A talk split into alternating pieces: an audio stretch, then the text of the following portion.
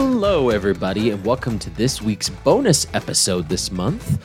Uh, I'm Thomas, your DM for iCast Fireball, and joining me today we have Ned, your DM not for iCast Fireball, but also a DM who I guess has some stuff to say about DMing.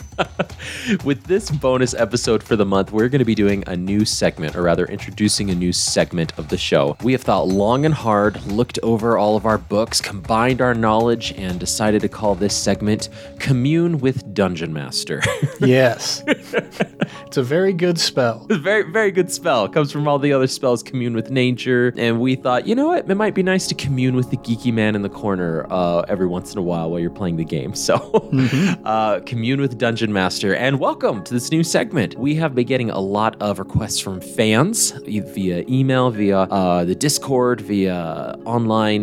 There's people reaching out to us any way that they can, asking these questions, and some of them are short enough where we've been able to answer them one off uh, quickly. But some of the others, uh, Ned and I would like to dive in a little bit more and we'd like to talk about them and uh, explore options with each other and explore them with you listeners. So thank you for joining us on this segment. Now, our first set of questions that we've got, this fan, referred to as DIY, sent three questions in. Now, these questions don't focus on one in particular aspect of DMing, so we're going to be possibly touching a few little moments here and there. So, the first question that we have is How do you keep track of all of our NPCs that we uh, work with in a campaign, whether it's stats, stat blocks, accents, spell lists, etc.? Which Ned, I don't know about you, but each one of those uh, et ceteras there is is kind of its own bit of organization for me as a dungeon master here. Uh, but let's talk about stat blocks because that's probably the easiest one, right, Ned? Yeah, like on the two different sides of portraying an NPC, you've got the mechanical side and you've got the sort of character playing side. And the mechanical side is pretty straightforward. You just write down the name of the stat block of that NPC. I mean, if you want to get really fancy, you could homebrew a stat block for them, or even, like I've done in the past, make an entire like player style character sheet for them, which I don't do anymore because it's too much work. but I have done that as well, and, and there is like uh, some great joy in doing that as well, of getting those stat blocks. And uh, if you want to incorporate a truly unique NPC mechanically, using the mechanics already built out for players, and then using them for an NPC as well. In fact, I did that for um, Malamar's brother when she was in her dream sequence before the Bloody Bowl, um, she had this dream where she went on a hunting trip with her brother and the brother fought with her. I created a character sheet for her brother that I used. One, because I've always wanted to play a battle master fighter, but two, to make sure that he was up to par with her abilities and her standard. Mm-hmm. And as far as like keeping keeping track of the specific stat blocks, like having them ready to reference during a session, I don't do too much. Like, I know that there are some people, I think Jeremy Crawford, in fact, has mentioned that what he'll do is he'll like go on D&D Beyond, find the stat block he wants, take a screenshot of that, and put it in his notes for a specific section. And so that way you're not like flipping through books over and over again. And that is a smart way of doing it, but the way that a lot of my players tend to play the game, it's not as practical for me because very often during the course of a session, you know, they'll run into people who I didn't think they were going to fight to, and turns out they're actually going to be fighting those people, or they just might not even run into the person. So I don't know. I personally, as a dungeon master, do like to keep things a little bit more analog, like kind of a combination of digital and physical. I have all of my books that I reference regularly. Like my monster manual is always right over there. If there's a stat block that's in a specific adventure, I'll have that with me right there. Yeah. So I do kind of brute force it a little bit more um, just kind of flipping between pages as I'm running my combats. But there are, I will readily admit, much smarter, more efficient ways of doing it. right. And that brings up a, a really good uh, point that you have, which I think we should have prefaced this whole episode and this entire segment. Everything that we say in this segment, Commune with Dungeon Master, is just our experience with our specific play groups, right? Mm. If you have a play group that is approaching D&D as a very linear, they want it to be linear, they want to be led and told told where to go and what to do, and they don't want to go past a certain point, which I have played with those people, and they really enjoy being told where to go, what to do, and just them experiencing the adventure as written, then it'll be really easy to take those screenshots. It'll be really easy to um, maybe have the book next to you with a couple bookmarks, right? But then you have the more creative types like uh, I Cast Fireball. And uh, I would say if you haven't gone to Improv Tabletop and listened to some of those campaigns, it, they jump around a lot when they go to character to characters. Then it, it does require, like, in the moment, Googling, grabbing that information, things like that. I will say for iCast Fireball, we have the benefit of playing online and it's a published adventure. Those two big things are beneficial for us. One, since we are online, I can Google. I can grab stat blocks offline. There are a lot of free resources for monster manual stuff. However, um, there you won't find everything in the monster manual online for free, uh, just due to licensing and uh, legal purposes.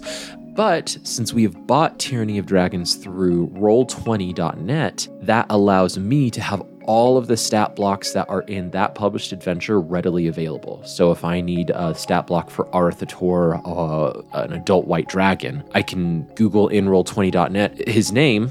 Uh, I say Google, I, sh- I can search his name and then I can click the stat block and then boom, it's right there. I, and I can even pop it out of that web browser and move it to another, uh, my third screen that I'm using. So that's a good point. Uh, if it's just standard, straight from the monster manual, easy peasy bookmark. Uh, I still have the books next next to me as well, but uh, a lot of times I just am uh, searching in Roll Twenty if it is specific to that adventure. Yeah, and another kind of general thing, like this is if you have the means for it. I know that buying physical books and buying digital copies of the books is more expensive, but if you have yeah. the means and you can have both of them handy, it's really nice. It is because I I will often have like my adventure book will be right there in front of me and I can make sure that I'm on the page with all the information about what rooms they're in, etc., etc.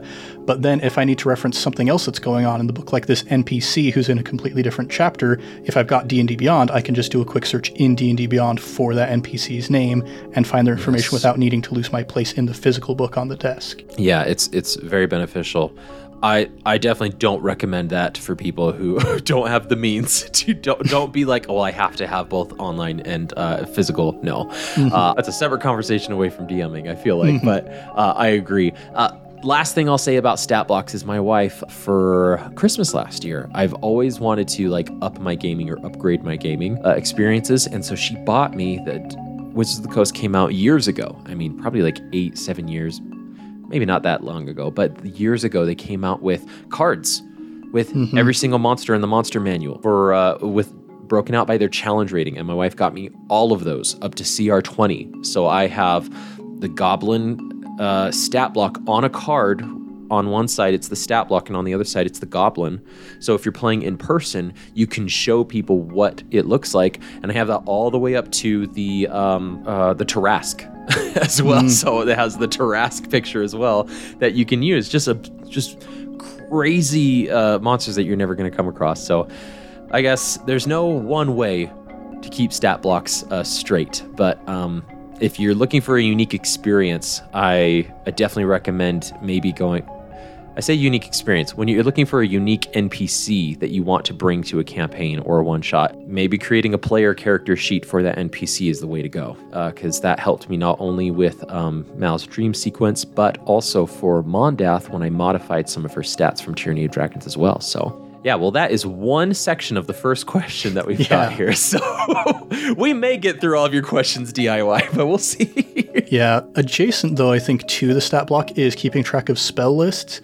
This yes. is an aspect of the stat block that I will admit I, you know, do still struggle with. Recently in one of my home games, we were getting to like a final boss battle, and I'm looking at the stat block for this NPC during the middle of the battle and going, okay, he's got some spells that I'm pretty familiar with. He's got greater restoration, pass without trace, water breathing, etc. But then I'm looking at some of his other spells and I'm like, I don't think I've ever read how tsunami works or control weather. and then it's like Storm of Vengeance. I think I read that maybe once, but I don't know off the top of my head how it works. Mm-hmm. And so spells is a difficult thing to keep track of, but we are seeing like Wizards of the Coast has specifically kind of addressed that. You start to see it in Mordenkainen's Monsters of the Multiverse. They're moving in the direction of instead of just giving you a big list of spells to choose from, they're highlighting the ones that best fit the challenge rating of that NPC that you're going to be fighting against. Yes, uh, and I mean there there's a little bit of a of pushback from the community in that aspect because they're since it's not technically spells they're they're called abilities at that point. Uh, it's uh, preventing players from using a counter spell in some instances at least in one of the earlier iterations of unearth arcana. I don't know if they've since changed that. I unfortunately am not up to date on that but i agree. Absolutely ned. There does seem to be like a 17th level wizard npc technically can cast all these spells that he has at his disposal. Um, but really, when it comes down to it, even for player characters in a battle, they really only have maybe like four or five at most that they're going to cast during a battle or a social encounter to help them in a given situation, which is why it's very beneficial that Wizards of the Coast is doing this. I struggle too as well, just like Ned. I'll get into a battle or right before a battle and I'll be like, okay, this is their spell list. And I'm like, man, like half of these spells, I don't feel like how I've flavored this NPC, half of these spells are irrelevant or they wouldn't actually cast these spells.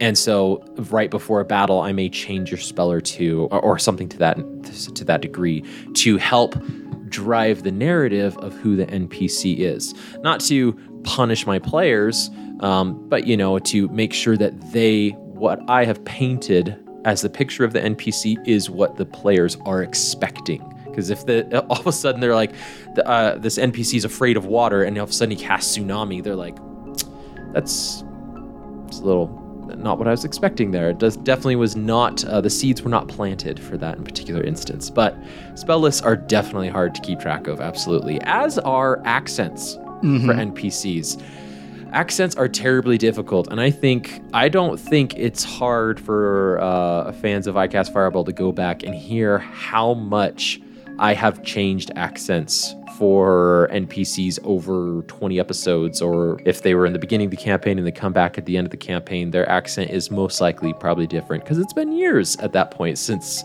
they were initially introduced. But Ned, do you have a specific trick for accents that you keep track of? Uh, if you write down the accents that you give to your NPCs, it's a lot easier to keep track of. Like I actually did for a campaign that I ran. It was my Ghost of Saltmarsh campaign. I was like, Saltmarsh is a city that, well, a little town that's very, very core to the experience of this campaign. There are these core NPCs they're going to be running into a lot. So I just kind of went through and I'm like, okay, Gellan Primewater, he's Cave Guy from Freakazoid. Um, and then, oh, what was the name of the one lady? I can't remember all the names of these NPCs, but here's the NPC. He's John Rhys Davies, the guy who does the voice of Gimli. This NPC is Professor McGonagall, etc., etc. And mm. Being able to have that list and being able to reference that was super helpful going through. But like even in the current campaign I'm running for Improv Tabletop, our Blades in the Dao Fei campaign, I actually kind of called myself. There was one NPC who the first time I had him spoke, he spoke kind of deeply and gravelly like this, but I forgot yeah. that I'd had him speak before. And the next time they ran into him, he was talking like this. And it's yeah, it's it's a tough thing to keep track of when you're not actually like making an effort to take notes about what their accents are. Yes, absolutely. So, I mean, just the biggest caveat as being a dungeon master is notes, notes, notes. Notes. Take those notes. Notes. It, even if you have to pause the game for like 10 seconds or 30 seconds and be like, I have to jot this down, guys. I'm sorry. Mm-hmm. Notes. Take the notes because you will be like, I can remember that. And then the game gets over, and immediately after everybody leaves, you're like, I remember nothing nothing happened. I'm exhausted. Because I portrayed 50 different NPCs in the course of that session. and 49 of them are still alive, you know? Mm-hmm. So, but yeah, take the notes. Next question. Uh, this one should be relatively quick, I think. How do you decide what the DC should be in a particular moment? Mm-hmm. Yes. This one, uh, for anybody who is not aware, um, DC is referred to commonly in D&D and other TTRPGs as the difficulty... Class. Class. I was going to say difficulty setting, but I'm like, that's DS. No um, difficulty class. There are a wide variety of different DCs, not only in Dungeons and Dragons, but other settings as well.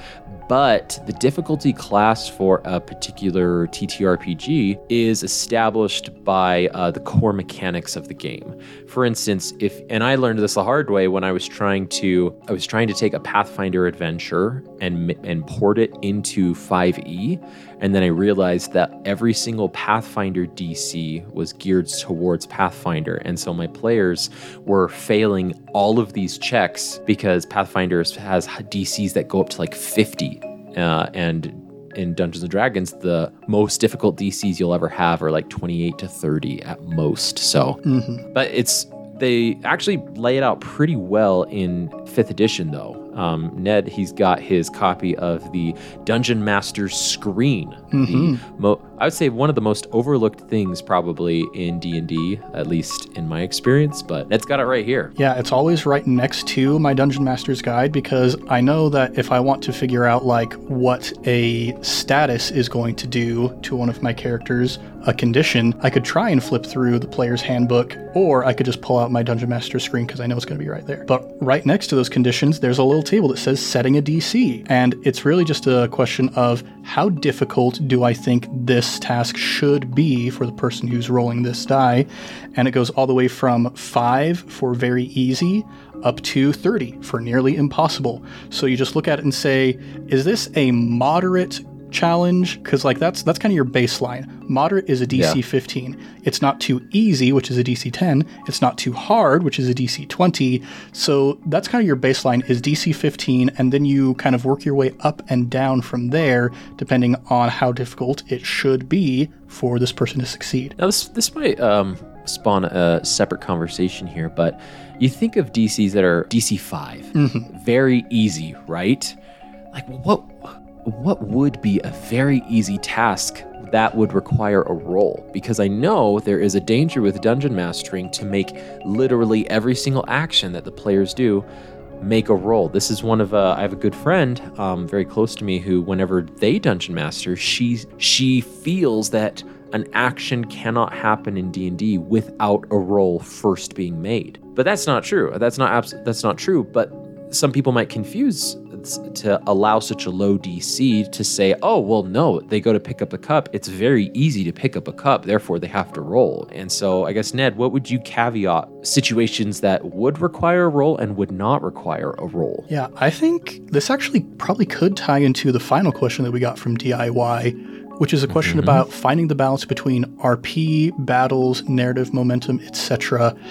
For me, narrative momentum should be the thing that is constantly driving a campaign. Like, as long as the story is moving forward in a way that is fluid and logical and is making sense for the players, you know, we're not getting too bogged down in the mechanics, but even then, we do still, like our very first episode of Crunch Squad, we talked about why do we need rules in the first place. Mm-hmm. So there is a balance that I think each dungeon master and each table is going to find for themselves, but something that you'll see in a lot of other RPGs that have more of an explicitly narrative focus than D&D 5e is this question of like if it's not going to make the story more interesting or more exciting if there's not like a reasonable difference that's going to be made whether a roll succeeds or fails why are you asking for the roll? Why are you asking this person to pick up a cup or to tie their boot unless it's going to have a meaningful impact whether they succeed or fail on the story moving forward and you know maybe it might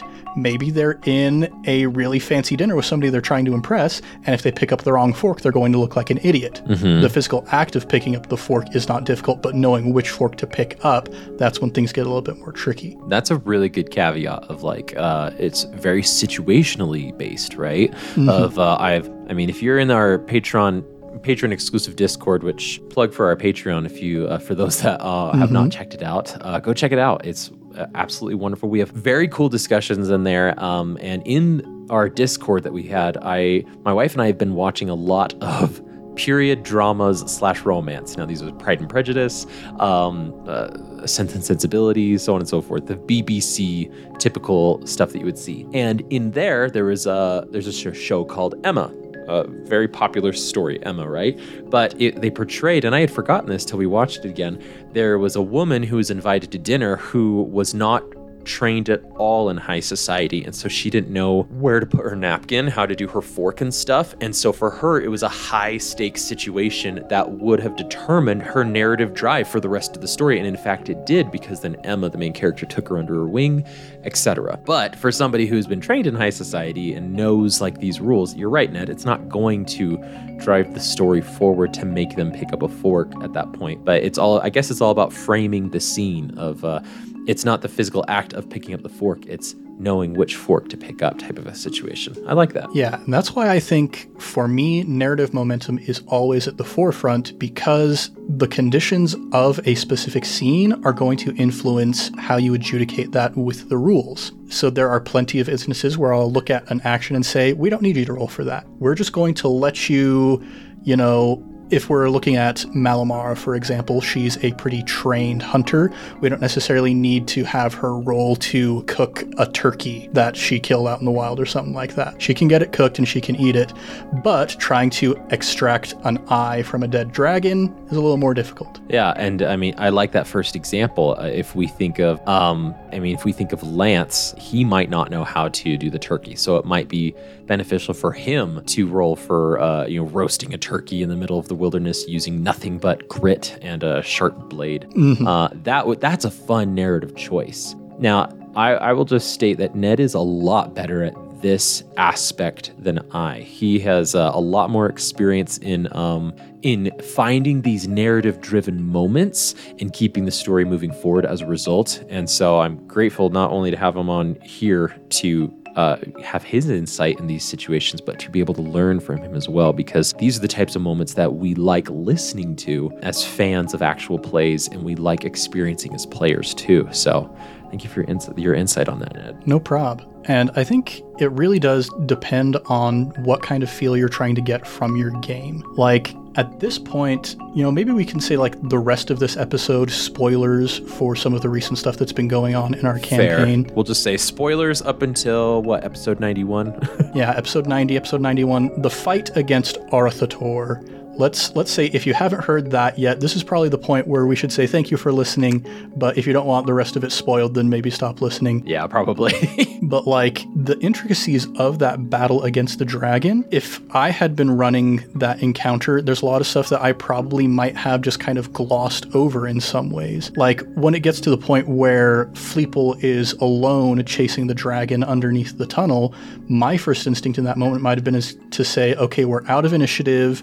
We're just going to have Fleeple doing his thing over here while Lance and Mal are doing all their stuff narratively on the other side.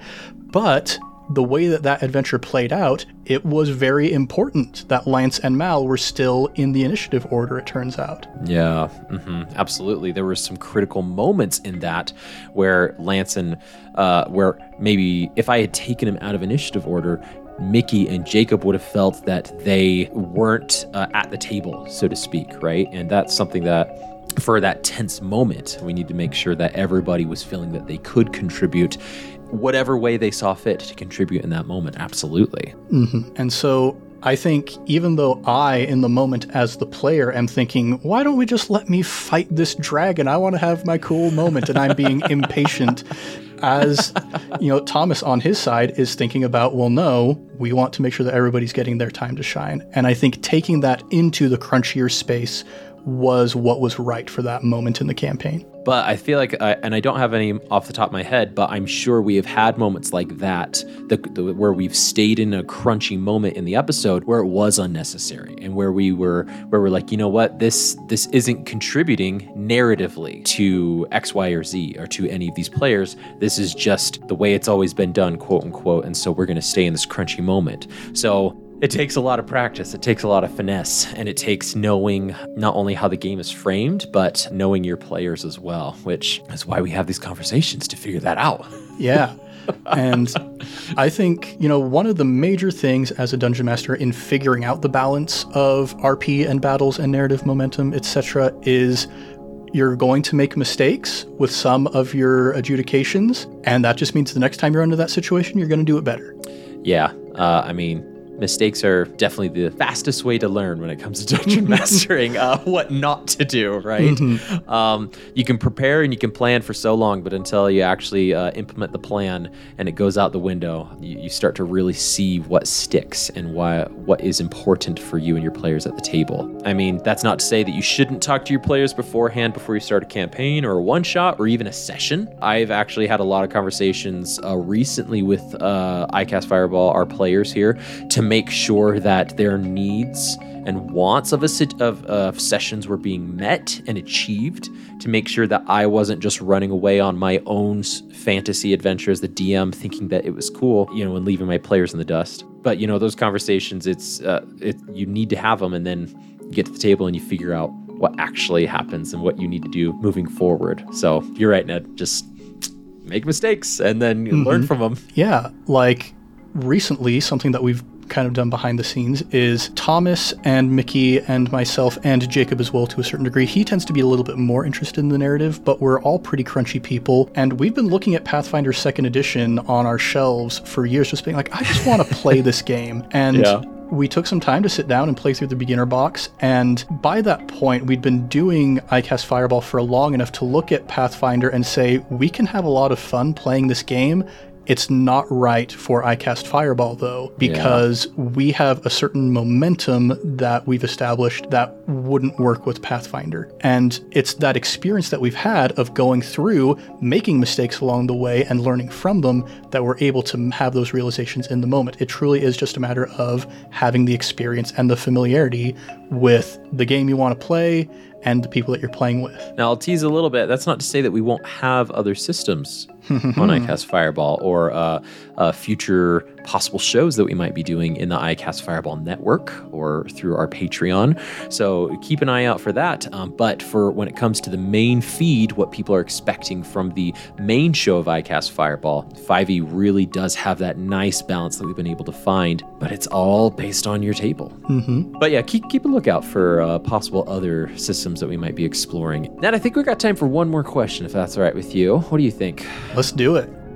Okay, so this one comes actually from our Discord. Again, plug out for our Discord if you're not on there asking questions. This one comes from Erna Gunna 999, um, very active in the Discord. Asks great que- questions that I love answering and diving into. Um, I answered this on our Discord, but for anybody who's not there yet, it's a fairly simple question, but does have a lot to it. So they ask I know there are a couple different ways to handle when to level up the characters in a campaign, and what is your philosophy when it comes to leveling up in iCast Fireball? So, the general, uh, the question of like, when do you level people up?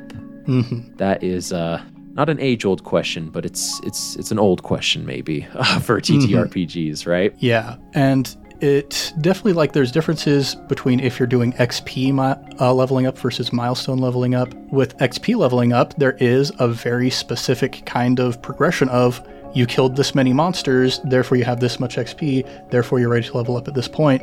But even then, there's questions of do you award XP to the party if they stop the goblins without killing them, for example? Yeah, because very traditional. Uh, I say traditional, older editions, and the uh, I guess yeah, traditional TTRPGs did treat it very much like a war game in the fact of like you need to kill things to then get the experience. If you avoid a situation, your experience in being a fighter is is reduced, and so it really was just like go in, wipe everybody out, go in, wiping everybody out, and if you avoid it, you you didn't necessarily get awarded the XP unless the adventure specifically called for it. So I mean, yeah, but now that it's uh, some people play it as more of a uh, narrative based. Uh, driven story or some people just uh, uh, reduce the amount of combat in the game is xp the right way to go which brings up the other point the other leveling up system that you were talking about which is uh, milestones right hmm And you'll see a lot, especially in the more recent adventures, you'll see them specifically say, when you reach this point in the adventure, you're a level 5 now, you're a level 6 now. But some of the older adventures in D&D 5e, I mean, we're playing the oldest adventure in D&D 5e right now.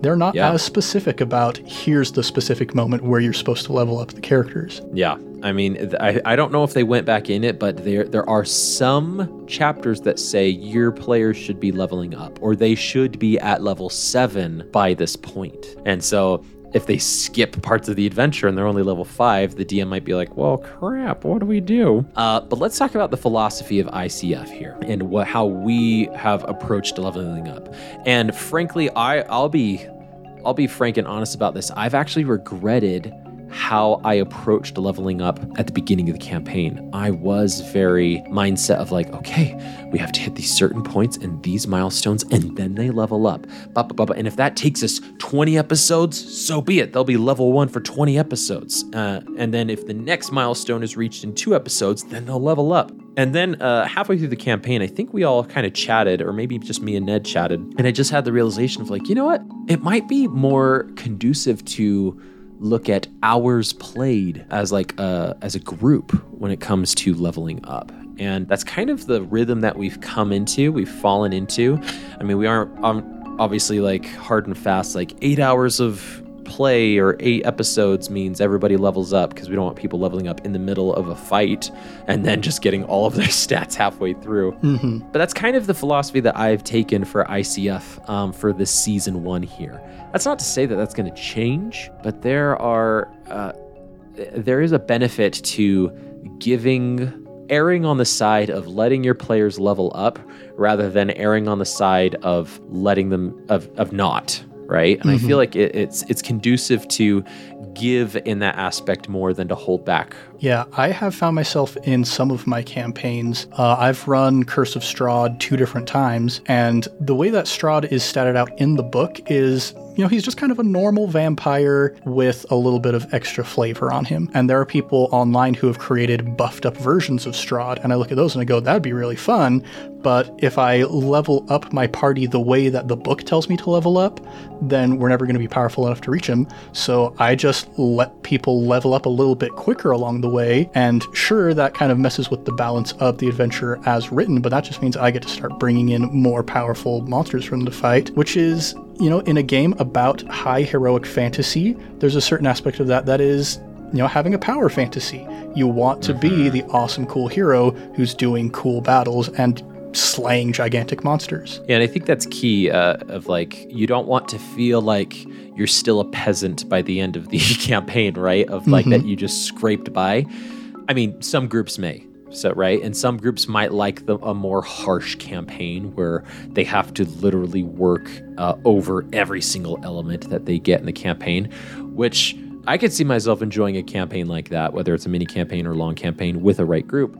But I'd say like eight times out of ten, people are wanting to become the traditional hero with all the powers and uh, to have all of their ability unlocked by the end, right? Uh, and I think when you do err on the side of leveling up, there is that one concern that you just addressed, Ned, of like, well, then it becomes unbalanced. You're like, it does, but then it gives you an opportunity to start injecting a little bit of yourself a little bit more into the adventure. And maybe you modify some of the stats on your own. Maybe that is your way to go into homebrew. Maybe that's your avenue. And then you quickly find out what is easy for your players to to def- be def- to defeat and then what's not. And that keeps the campaign unique anyway. So if people who have played curse of strahd two three times your homebrew is what can make it fresh and make it fun yet again. So don't be afraid to level up. I think that's the philosophy that i'm going to be uh, moving forward with is don't be afraid to level up your players and feeling like you're just giving them everything and maybe they didn't earn it. Well we're just having a fun time at playing a game. And uh,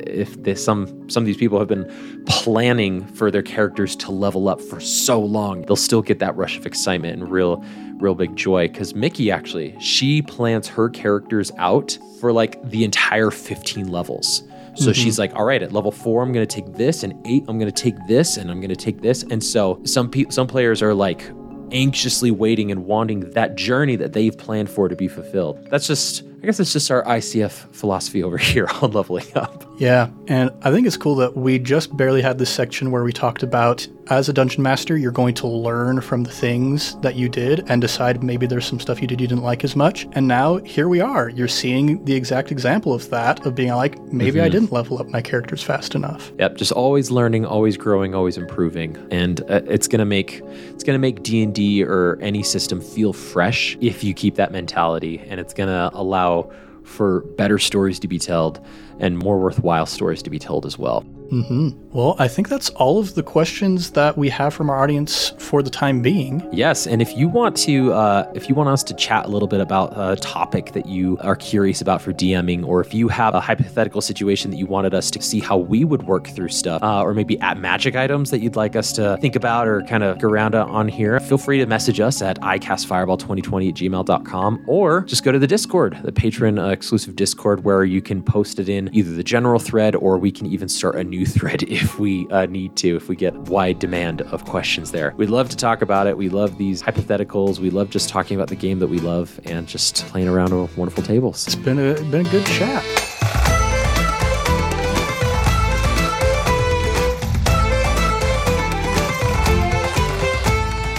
Well, everybody, thanks for joining us on this bonus episode of Commune with Dungeon Master. Ned, thank you for joining me as well. Your insight and wisdom and experience has been v- invaluable for me over the years, and I know our fans are going to just learn so much from it as well. If you like what you're hearing here, leave that five star review below on the podcatcher of your choice. Uh, leave a comment, uh, or you can reach out to us at icastfireball2020 at gmail.com. If you'd like to reach us in other ways, we have social media pages. We've got Twitter, Facebook, YouTube. I guess Twitter is X now.